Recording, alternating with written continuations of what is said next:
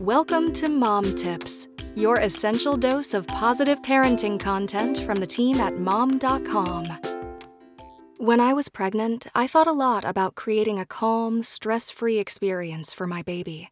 I listened to Mozart or Enya. I liked the idea of my fetus hearing something beautiful and soothing. Gone from my playlist were the Raconteurs, Beck, and even Otis Redding. Fetal hearing is fully developed at 24 weeks, and low frequency sounds can be perceived, says Dr. Carl Smith, professor and chair of the Department of Obstetrics and Gynecology at the University of Nebraska Medical Center. Dr. Smith pointed out that the womb is not a quiet place either.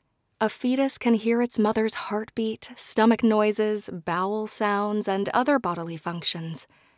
Hmm, Perhaps this is why newborns find white noise to be so calming. Fetuses can hear and recognize sounds from the womb after they're born, like their mother's voice, for example, according to Annie Murphy Paul, author of Origins How the Nine Months Before Birth Shaped the Rest of Our Lives. But what if you don't play soothing new age or classical music?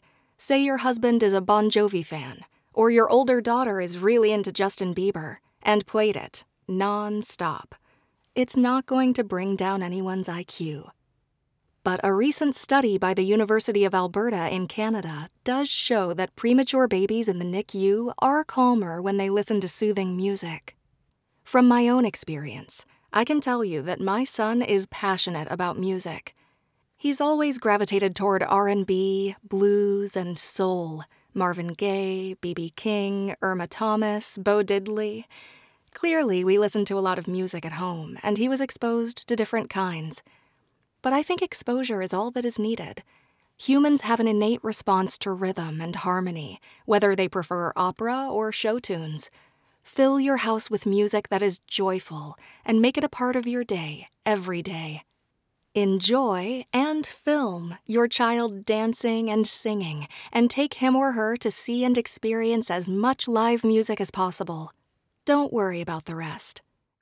In the end, children will grow to explore the world and follow their own interests. Looking for more? Ask Alexa to open mom tips.